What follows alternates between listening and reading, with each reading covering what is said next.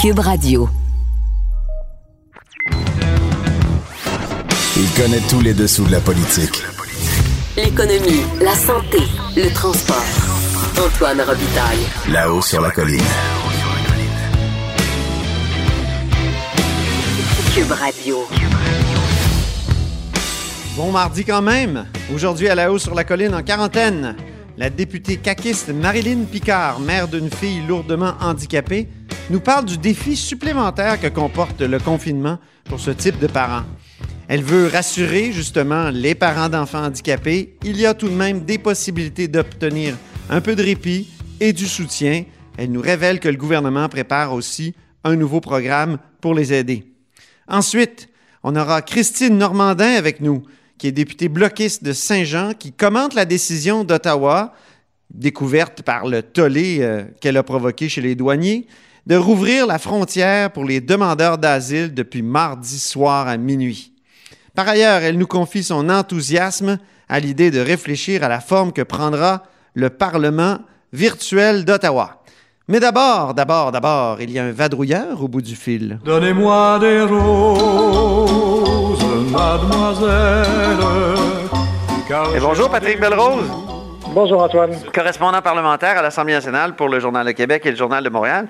Euh, tu nous apprenais euh, ce matin que finalement, il y a des chirurgies euh, électives qui ont repris dans un hôpital de la région métropolitaine. Qu'est-ce que ça qu'est-ce que ça nous révèle? Ben, écoute, tu te souviens que hier matin, le journal avait euh, publié le gros organigramme du CIUS euh, de l'Ouest de Montréal. Puis ça, c'était juste un, un exemple qu'on a pris comme ça parce que bon, c'était lié à la résidence Aaron, mais ça répète Oui. euh, n'importe quel autre CIUS, pour démontrer que parfois le message, entre le message envoyé par le premier ministre Legault, la ministre de la Santé, Daniel McCann, et ce qui se passe sur le terrain, il y a une grande différence. Parfois, à travers la machine, le message se rend mal.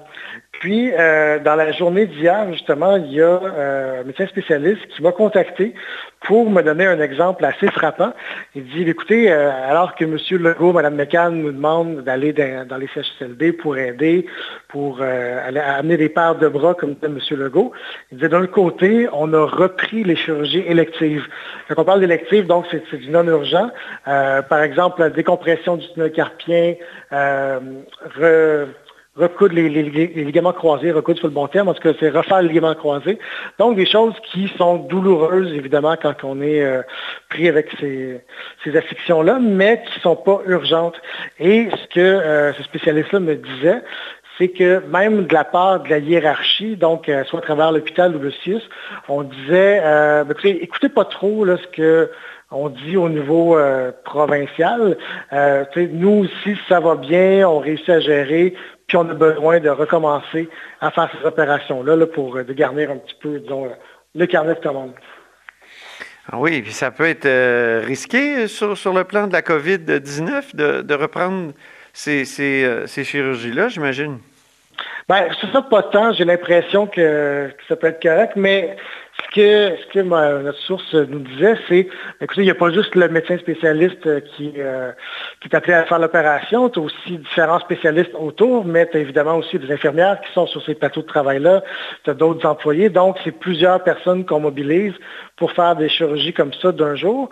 Et euh, en plus, on ne peut pas non plus demander à un, mé- à un médecin de sortir en CHSLD pour aller aider et revenir faire des opérations. Si on de faire des opérations, ça veut dire que ces gens-là qui sont mobilisés ne pourront pas aller aider parce qu'évidemment, on va espérer que si euh, les gens qui sont mobilisés vont aider dans les, dans les CHSLD, ils vont devoir se mettre en quarantaine pendant 7 à 14 jours après s'ils sont en contact avec Oui. des gens qui sont, euh, qui sont infectés. Oui, donc on comprend mieux euh, ce, que, François Legault expliquait aujourd'hui, c'est-à-dire mercredi. Euh, il disait qu'il y a juste 350 spécialistes sur les 2000 qu'on avait promis qui euh, peuvent effectivement aller donner un coup de main euh, dans les CHSLD. Alors, c'est ça. J'imagine qu'il y en a plusieurs qui ont repris en partie leur travail pour ce qui est des chirurgies électives, comme tu les appelles. Ben, là, là, c'est une question, en fait, je pense, de, de- de volonté aussi euh, des médecins spécialistes qui sont, comme on le sait, indépendants, autonomes, là, qui ne sont pas des employés de l'État. Euh, ce, qui est, ce qui est particulier, puis là où je, je voulais t'amener, c'est que encore aujourd'hui, Daniel McCann dit il n'y a pas de chirurgie élective qui ont recommencé, qui ont repris. On reprend tranquillement, graduellement les chirurgies urgentes et semi-urgentes pour éviter je que la situation dépérisse pour les gens. Euh, pourtant, sur le terrain, ce qu'on voit, c'est qu'il y a bel et bien des chirurgies électives qui ont repris. Sinon, de, façon plus générale, ben, justement, comme je disais, on va reprendre de façon graduelle les opérations urgentes et semi-urgentes. On parle d'environ euh, 40 à 50% de l'activité normale, euh, ce qui fait justement qu'il y a peut-être moins de médecins qui peuvent être disponibles pour aller aider euh, dans les CHSLD. On dit que c'est très calme dans les hôpitaux, peut-être moins dans la région de Montréal, mais moi, à Québec, il y a des gens qui m'ont dit que c'était d'un calme plat, puis qu'on était en train de se préparer à un embouteillage d'opérations pour, euh, pour l'été puis l'automne. Donc, on comprend que certains veulent euh, se, débarrasser des listes d'attente ou faire les faire baisser un peu. Exact. Je ne sais pas si je t'avais précisé, mais en fait, moi, le médecin qui me parlait, c'est dans la région de Montréal, donc c'est vraiment pas la même situation qu'ici. Euh, au contraire, c'est vraiment l'épicentre euh, de mm-hmm. l'épidémie. par contre, il y a déjà des conséquences disons, à ce délestage-là qu'on a fait, comme tu disais, on a vraiment ralenti l'activité pour euh, libérer des lits.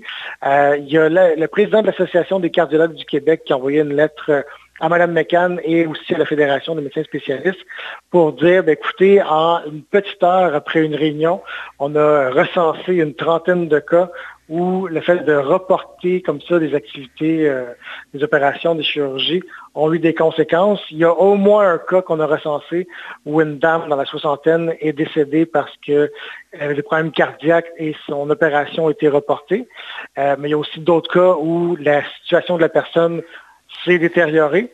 Et un peu à l'inverse, si on veut aussi, il y a des gens qui ont hésité à venir se faire traiter, se faire soigner en hôpital et qui ont empiré leur situation parce qu'ils avaient peur euh, d'attraper la, la COVID-19. Ça, c'est les effets collatéraux du confinement, dans le fond. Exactement. OK, très bien. Mais Patrick Belrose, euh, à part ça, ça va bien, euh, la, vie du correspondant parlementaire en, confinement? ça, va très bien. Je me disais que justement, ça fait longtemps qu'on ne s'est pas parlé. On s'ennuie un petit peu euh, des collègues. Mais sinon, écoute, c'est on travaille de la maison, on évite... Vous allez à tour de rôle à la messe de 13 heures? Exact, la grand-messe de 13 heures. Mais là, la, vie parlementaire va reprendre un peu son rythme normal. Comme on sait, vendredi, il va y avoir une première sorte d'interpellation, si on veut, donc faire des questions euh, limitées avec... Euh, ça va se faire en, présence ou ça va se faire euh, par écran Ma compréhension, c'est que c'est virtuel, mais on n'a pas encore le détail de tout ça. Ma compréhension, c'est que ce serait virtuel. Bon, ben très bien. On va sûrement se reparler de tout ça, Patrick Belrose. Merci beaucoup. Avec plaisir. Patrick est correspondant parlementaire à l'Assemblée nationale pour le Journal de Québec et le Journal de Montréal et vous êtes à l'écoute de là-haut sur la colline. Là-haut sur la colline. Une entrée privilégiée dans le Parlement. Cube Radio. Ma prochaine invitée s'est fait connaître et élire en portant sur la place publique la cause des parents d'enfants handicapés. Bonjour. Bonjour. C'est Marilyn Picard, députée caquiste de Soulanges. Donc, euh, vous êtes une ancienne porte-parole de parents jusqu'au bout. Puis, j'ai pensé à vous en lisant la chronique euh, du Journal de Montréal de, de José Legault qui disait que comme proche aidante, là, euh, elle avait euh, beaucoup de mal. Je veux dire, euh, il y a des défis particuliers qui se posent dans cette période covidienne. Alors, je me demande, vous qui avez une fille lourdement handicapée, comment ça se passe le confinement? C'est vraiment vrai. Euh, les parents, c'est sûr que de base, on, est beaucoup épuisés, mais là, cette situation-là de confinement nous amène un épuisement supplémentaire. Donc, euh, les enfants sont, sont à l'école. Moi, ma petite, elle a 8 ans. Euh, d'habitude, à l'école, elle a toute la stimulation. elle, revient à la maison et est fatiguée parce qu'elle a tellement travaillé fort à l'école que là, elle a fait des super belles nuits. là, par contre, comme elle ne va plus à l'école et qu'elle est à la maison à temps plein et que nous, on n'offre pas le même niveau de simulation qu'à l'école, euh, je vous dirais là, que ces nuits sont, euh, sont vraiment, vraiment plus difficiles. C'est, elle se lève à 4 heures du matin environ, euh, des fois 2 heures du matin, puis ce qu'elle fait, elle, chigne beaucoup, là, donc elle fait des sons toute la nuit. Puis donc c'est, c'est, pas facile. c'est vrai, c'est vraiment une situation là, que d'avance on était épuisés les prochains aidants, puis là c'est, c'est vraiment une situation qui complique les choses. Oui, parce qu'en temps normal, comme vous dites, euh, elle est à l'école, euh, elle, euh, elle, est stimulée. Donc, co- comment vous faites pour, pour pallier pendant la journée? Parce que vous, vous êtes député en plus, là. C'est pas une période simple pour les députés. Non, c'est sûr que là, mon mari est en arrêt de travail aussi. Là, il est dans le domaine euh, de la construction, donc euh, il a été en arrêt de travail. Euh, je fais du travail et du télétravail à la maison. Euh, donc, on est les deux là, un peu à, à faire les besoins de la petite jour et nuit. Mais non, c'est sûr, on a cinq enfants aussi dans la maison, là, donc ça fait une drôle de dynamique familiale. là. Je Vous êtes cinq que- en tout? Oui, oui, on une famille recomposée. Mon mari avait trois enfants avant que je le rencontre et puis on a eu deux autres ensemble par la suite. Donc, ça fait beaucoup, beaucoup d'air de déplacement dans la maison. On essaie de sortir dehors le plus souvent possible, mais euh, non, je vous dirais que, que oui, c'est quelque chose.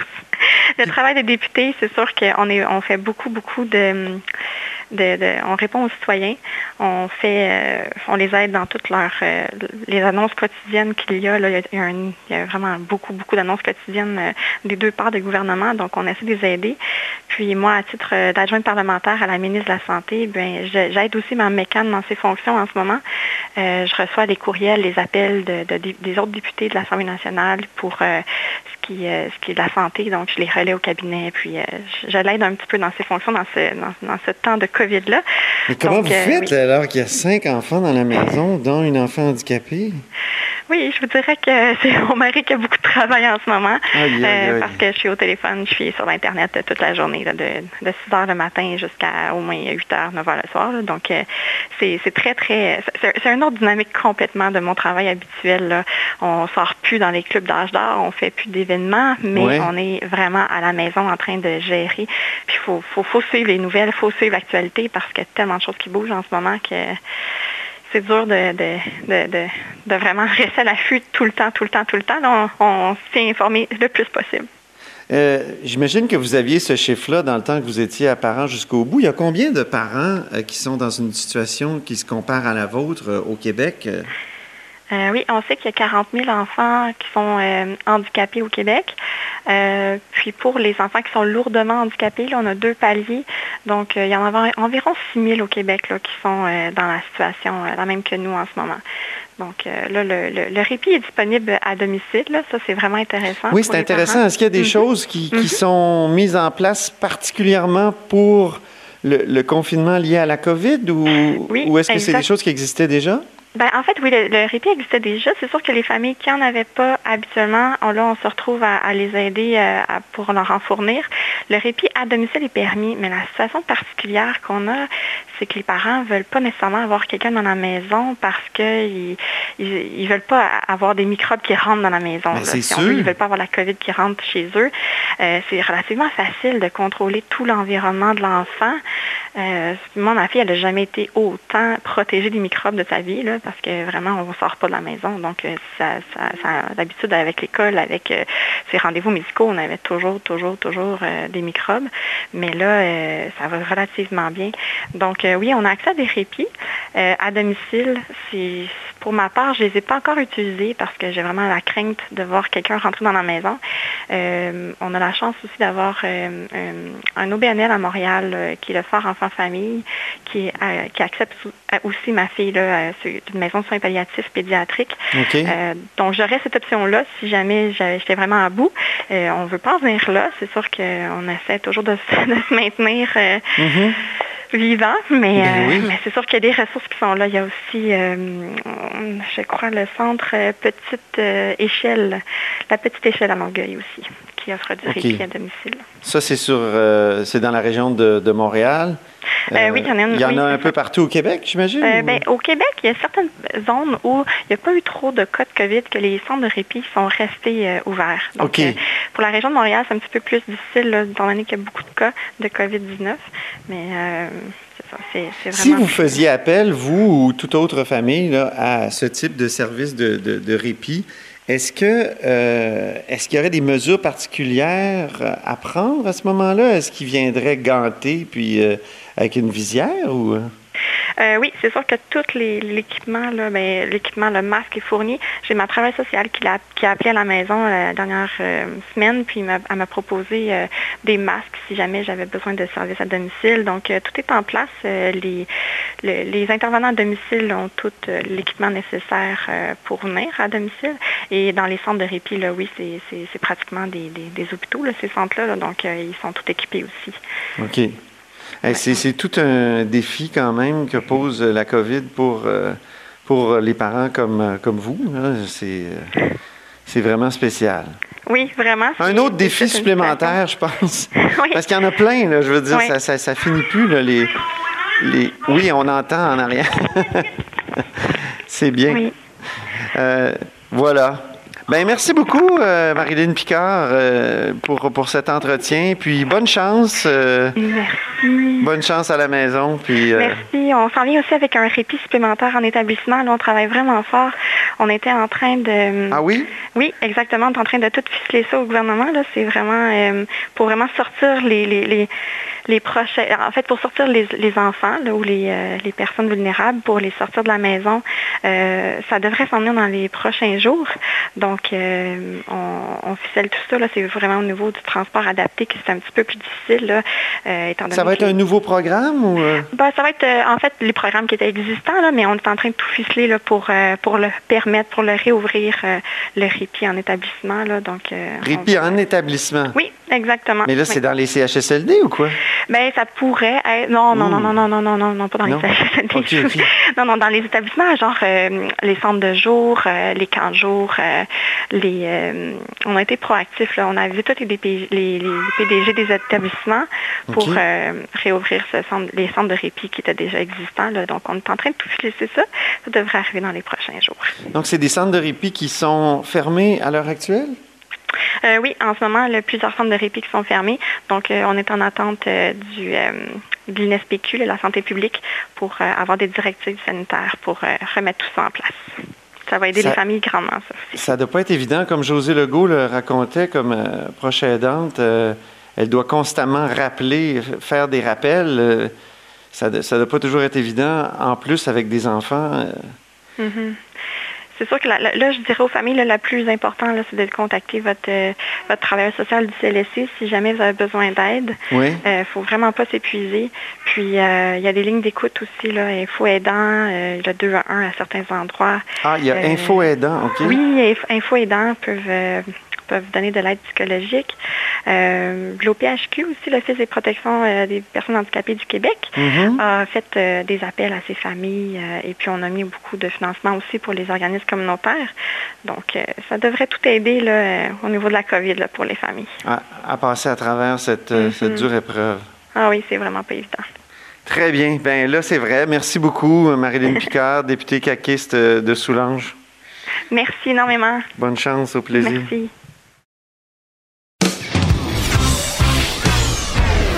Là-haut sur la colline. La politique autrement dit. Cube Radio. Au bout du fil, il y a Christine Normandin, députée du Bloc québécois dans Saint-Jean. Bonjour. Bonjour, M. Robitaille. Donc, on, abordons deux questions aujourd'hui. D'abord, la question des frontières. On a appris hier soir euh, que, euh, et ce matin que la frontière canadienne était d'une certaine façon rouverte pour euh, les demandeurs d'asile, euh, on sait qu'à la colle, ils vont peut-être faire leurs 14 jours. Qu'est-ce que vous pensez de, cette situation-là? Bien, en fait, ce que j'en pense, c'est que, un peu comme euh, depuis le début de la crise, l'information est très, très mal acheminée par, par le gouvernement et on, abandonne un peu les principaux acteurs à la frontière parce qu'on a essayé de comprendre ce qui s'était passé. Et là, il a fallu qu'on fouille dans les décrets. Et ce qu'on réalise, c'est que, dans le fond, le décret du 26 mars qu'il y a eu au moment où les frontières ont été fermées. Qui fermait les frontières, c'est ça, c'est le décret de fermeture. Exactement. Ce, décret-là se terminait le 21 avril et on a lu le, on a fait une comparaison entre le décret du 26 mars et celui du 22 avril, qui est le nouveau décret, puis on réalise que ben, finalement, c'est la même mode affaire.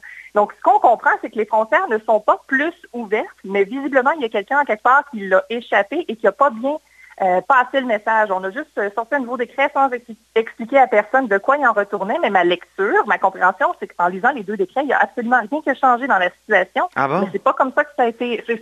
si, on, si on compare les deux décrets, là, un à côté de l'autre, ils sont à peu près. en tout point. Pourtant, Jean-Pierre Fortin, le, le, président des, euh, du syndicat des douaniers, lui, dit qu'il y a eu une note, un avis envoyé aux douaniers hier soir de rouvrir la frontière pour les demandeurs d'asile? Bien, de ce que je comprends des deux décrets, c'est que l'entente sur les tiers pays sûrs ne s'applique déjà pas à tout le monde en partant. Je donne ah un exemple. Un, un, citoyen américain n'est pas visé par l'entente sur les tiers pays sûrs et aurait pu, en tout temps, avant comme après la crise, faire une demande d'asile à un point d'entrée régulier. Donc, si, si on lit les décrets, ça fait juste mentionner que des gens comme les, euh, les citoyens américains qui ne sont déjà pas visés par l'entente sur les tiers pays sûrs peuvent faire une demande. Les gens apatrides, les mineurs non accompagnés qui n'étaient déjà pas visés par l'entente peuvent déjà faire une demande. Donc, ma compréhension, c'est que ça, c'est maintenu.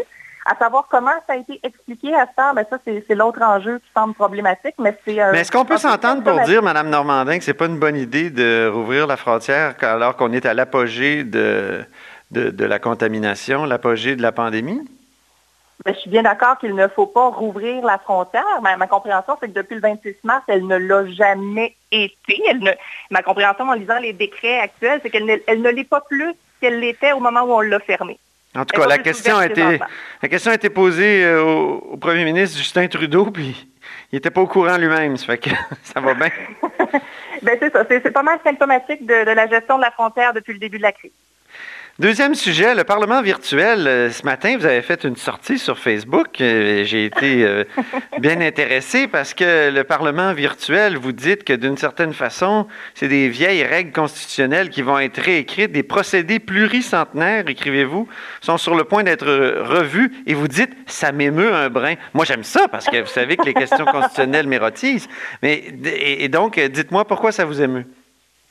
Bien, en fait, c'est que les questions qui vont devoir se poser, c'est entre autres celle qui est centrale, le cœur du dossier, ça va être la question du quorum pour que le Parlement puisse fonctionner. Et ça, c'est l'article 48 de la, loi constitutionnelle qui le prévoit. Il faut 20 députés en chambre. Ben, c'est pas dit en chambre, et c'est justement là que c'est intéressant. Il faut une présence de 20 députés pour que le Parlement soit ouvert et fonctionne. Et là, la question se pose, est-ce qu'on peut justifier une présence virtuelle de 20 députés sans atteinte à la Constitution pour que le Parlement fonctionne. Donc, c'est la grosse question qu'on est en train de, voir. Et là, on a des, euh, des, experts qui, sur des panels qui nous font des revues de la jurisprudence. on parle du renvoi sur l'Association du Québec, l'affaire Edward, l'affaire sur qu'est-ce qui est la définition d'une personne. On parle de, de principes euh, constitutionnel de l'arbre vivant qui, a un tronc solide, mais des branches qui peuvent et qui doivent s'adapter avec le temps. Donc, on va se poser la question, et on se pose la question, est-ce qu'une présence virtuelle serait conforme à la Constitution ou pas? Et mhm. c'est vraiment le, cœur de, l'enjeu. On aura plusieurs, euh, plusieurs personnes qui vont venir euh, la position du bloc là-dessus, quelle, est-elle? Parce que vous travaillez là-dessus avec euh, Alain Terrien, d'après ce que je comprends. La position du bloc, quelle est-elle? Ben, nous, depuis le début, on était les premiers, en fait, à demander qu'il y ait un Parlement virtuel euh, qui soit mis en place. Il semblerait que les libéraux ont trouvé une bonne idée, parce qu'après ça, ils ont dit que c'était la leur. Mais on, est d'entrée de jeu très, euh, très ouvert à ce qu'il y ait une réduction de comptes qui puisse se faire tout en protégeant la santé et la sécurité des gens qui doivent aller au Parlement. Et on inclut là-dedans les nombreux travailleurs, parce que pour un député, il y a beaucoup de gens autour, sécurité, traduction, euh, adjoints et compagnie, qui, doivent être sur place. Donc, on, souhaite limiter la présence physique tout en ayant un lieu où on pourra, de manière temporaire, obtenir une réduction de compte du gouvernement, poser des questions, peut-être même faire avancer l'agenda législatif aussi, parce que toute la question des débats en chambre avec les questions et commentaires, peut-être qu'on pourrait le faire de façon virtuelle et continuer à garder la machine qui roule le temps que, la crise se résorbe. Donc, nous, c'est sûr qu'on est, on est tout à fait euh, sympathique à l'idée d'un Parlement virtuel, mais maintenant, la partie, moi, qui m'intéresse comme juriste, c'est de, voir l'application de la chose, euh, autant du point de vue technologique, parce qu'on aura des, experts en technologie qui vont nous parler de la faisabilité, mais aussi de voir est-ce que c'est quelque chose que la Constitution nous permet? Et tout ce qui pourra... on est vraiment là-dedans, on a jusqu'au 15 mai pour analyser ça et en venir à Avez-vous eu l'occasion de voir le, détail de l'entente que les partis euh, à l'Assemblée nationale ont conclu et est-ce que ça vous inspire? Euh, vous parlez de l'entente qui a été votée euh, Oui. hier, euh, lundi, pardon. Euh, J'ai pas eu le temps d'en de, lire le détail, mais en, en gros, il y a quand même une idée qu'il y a un début de parlement virtuel. Par contre, ce sera un petit comité. Le- le- la rentrée parlementaire virtuelle là, sera à, à- à effectif restreint. Ce sur quoi le, le comité de procédure ou siège doit se pencher, c'est la possibilité d'avoir un parlement virtuel pour 338 personnes Ah oui. de ne pas juste fonctionner à- à- en attendant, là, parce que c'est Mhm. un peu ce qui se fait. là. Ce qu'on aura, c'est une journée par semaine en personne à, à effectif réduit et deux journées par semaine aussi à effectif réduit, mais de façon virtuelle. Ça, c'est ce qui va se faire en attendant que nous, on rende, on rende un rapport sur la faisabilité générale d'un vrai Parlement, mais à distance. Comment ça marcherait exactement? Euh, Donnez-moi des scénarios euh, possibles. Ben ça, c'est justement ce sur quoi on va devoir se pencher, puis on aura probablement euh, euh, un peu d'expérience en, en arrière de la cravate avec le, le Parlement qui va commencer à siéger de façon virtuelle à effectif réduit la semaine prochaine, et les comités aussi. Mhm. parce que Mais est-ce que ce serait comme un- une réunion Zoom avec euh, le visage de chacun des députés dans une petite case ou ce serait Ben, autrement? D'une certaine façon, oui, c'est ce qu'on espère, mais tout doit être analysé. Et présentement, les comités, c'est de cette façon-là qu'ils siègent aussi. C'est par Zoom avec le président qui, qui contrôle ça. euh, au lieu de se lever et de, de taper sur les doigts des, des députés, ben, il fait juste les mettre sur sourdine là, si jamais ils n'écoutent pas. mais c'est l'avantage, c'est un peu plus efficace. Des fois, on en aurait besoin en chambre. Euh, mais c'est la question se pose, puis on, ça remet aussi tout en question la- à quoi ça sert la dynamique de la Chambre. Puis on s'est même posé la question, mais est-ce que le- la période de questions qui serait tout aussi efficace en Zoom, parce que c'est une personne qui pose une question, une personne qui répond, Ouais. il y en a beaucoup qui préfèrent, dans le fond, c'est l'atmosphère de la Chambre, le fait qu'il y a... Ah là, là, là, vous- là, je suis pas sûr de, de vous là. suivre, là, parce que j'entends les professeurs euh, dire un peu partout qu'il n'y a rien comme le présentiel, il n'y a rien comme euh, Mhm. l'enseignement. euh, et, et je pense que c'est la même chose pour les parlements, là, de- que, que tous les Absolument. députés soient là. Il me semble que ça, ça, ça, ça- ça donne une, une- une dynamique très, très différente. Ben, exactement. C'est, c'est justement deux choses qu'on met en perspective. On se pose la question, bon oui, la- la- les questions-réponses en, en Zoom, le contenu peut être le même, mais l'espèce de joute parlementaire d'avoir les gens qui chahutent ou qui rient ou qui, qui- qui applaudissent en chambre, ça ajoute à la couleur de, de la période des questions-réponses. Il y a- tout ça qu'on met, dont on discute aussi au comité, là, pas juste la- comment ça comment on peut l'appliquer dans les faits, mais ce que ça implique aussi au niveau euh, un peu plus émotionnel là, Oui, de, oui. de la, de la tenue de la Chambre. Et est-ce qu'on est capable aussi de le reproduire d'une certaine façon par le biais d'une séance virtuelle? On se pose la question. Bon. Puis votre réponse jusqu'à maintenant, quelle était?